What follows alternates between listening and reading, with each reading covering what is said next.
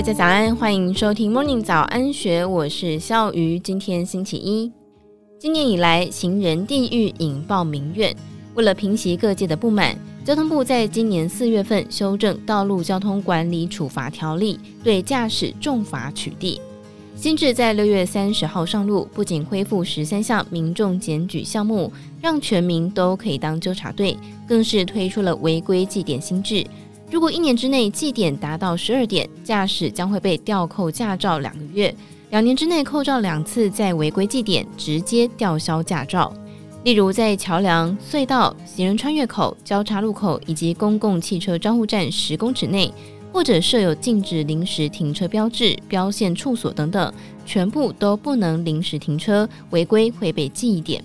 驾驶违规必须受罚，这点毋庸置疑。但是引发争议的是，对于每天有大量临停需求的计程车、货运卡车、游览车司机等职业驾驶来说，在现行道路规划混乱、临停区域不足之下，违规已经是不得已的日常。如今政府竟然直接祭出了新制，等同将问奖逼入绝境。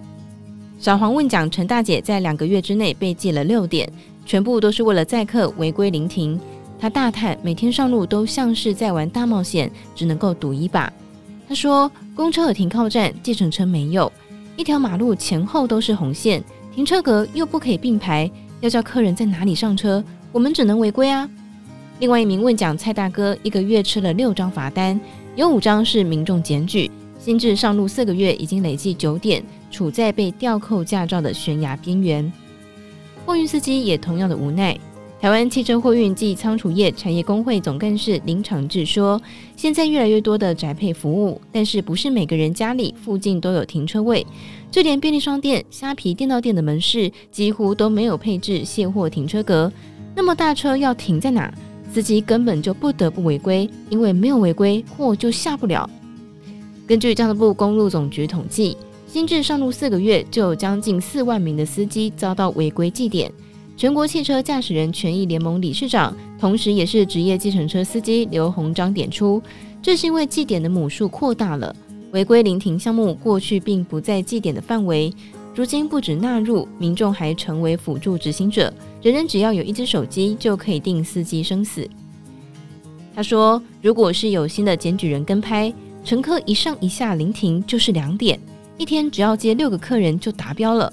尤其在远景收到申诉之后，并没有以劝导取代开罚，而且在司机举证困难之下，很快就会累计到十二点，被吊扣驾照两个月，而没有生意可做。要彻底改善违规，必须从源头下手。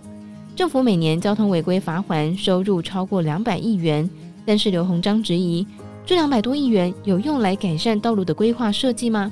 他说明，交通改善有赖于三一的改善。也就是交通工程要先做，为道路环境打好基础，再以教育作为后盾，而执法开罚是最后的手段。但是现在全部颠倒了，道路工程跟教育都没有做好，为了方便行事，只能够不断的靠执法。刘鸿章主张，祭点应该针对严重违规的项目，例如故意不打方向灯、蛇行、闯红灯等等。至于临停或是罚锾在一千两百元以下的轻微违规，应该罚锾，但是不予记点，才符合比例原则。另外，记点项目应该回归警察执行，不应该扩及民众检举项目，才有正当性。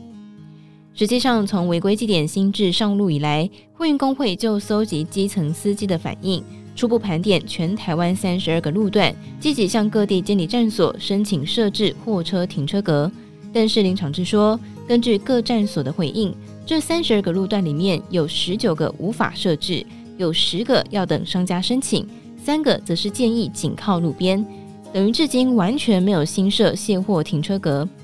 地方两手一摊，就直说无能为力，或是又把责任丢回商家，政策配套难有进展。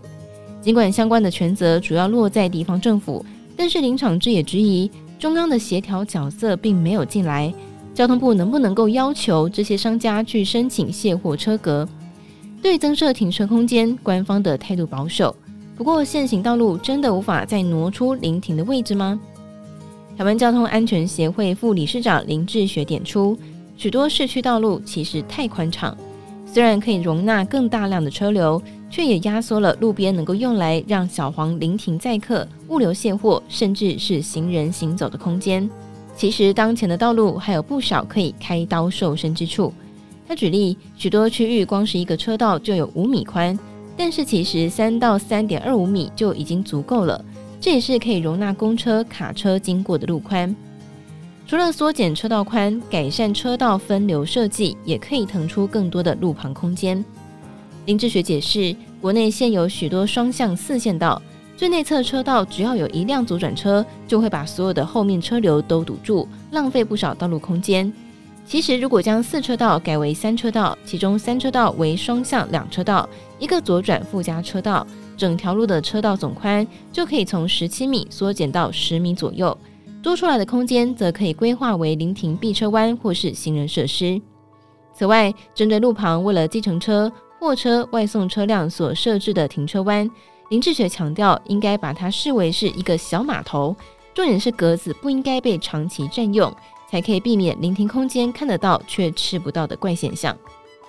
交通部表示，针对物流卸货需求，已经邀集各地方政府规划共四百五十六处的货车停车格。在十月底也发函要求各县市尽速增设临停区域。刘鸿章则是指出，交通部在十一月六号已经跟计程车业者协商达成初步共识，各地应该在道路每一百米到一百五十米划设百分之十的临停黄线，在黄线没有完成划设之前，如果不影响交通安全，将会暂缓违规临停的计点项目。另外，民众检举必须有三分钟影片为证，而且有真正影响到人车安全才会成立。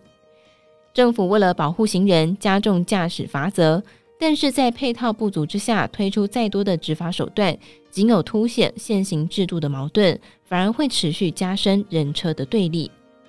其实，在改善交通安全上，驾驶跟行人都同属同一个阵营。刘鸿章强调。正是因为支持行人路权，才要求交通部要做好人车分流。这包括从号志设计或是空间分配，避免人车汇集。林长志也说，当道路妥善规划，让货车有上下货，计程车有上下客，行人有自己走的空间的时候，司机的压力也会比较小。对职业驾驶来说，才是一个安稳的劳动环境。更加严格的执法仅是治标，政府还是必须从道路工程着手。为所有人开出一条安全的路，才是人车共融的治本之道。以上内容出自《金周刊》一千四百零三期，更多精彩内容欢迎参考资讯栏。如果任何想法，欢迎你留言告诉我们，或者是加入 Discord 群组一起参与讨论。如果喜欢我们的节目，也欢迎你可以订阅，加上给我们五颗星的鼓励哦。感谢你的收听，也祝福您有美好的一天。我们明天见，拜拜。听完 Podcast 节目，有好多话想分享，想要提问却无处可去吗？别烦恼了，现在只要点击资讯栏下方的 Discord 社群平台连接，输入昵称就可以立刻问问题，与主持人互动哦。让我们一起在学习的路上不孤单，等你来加入。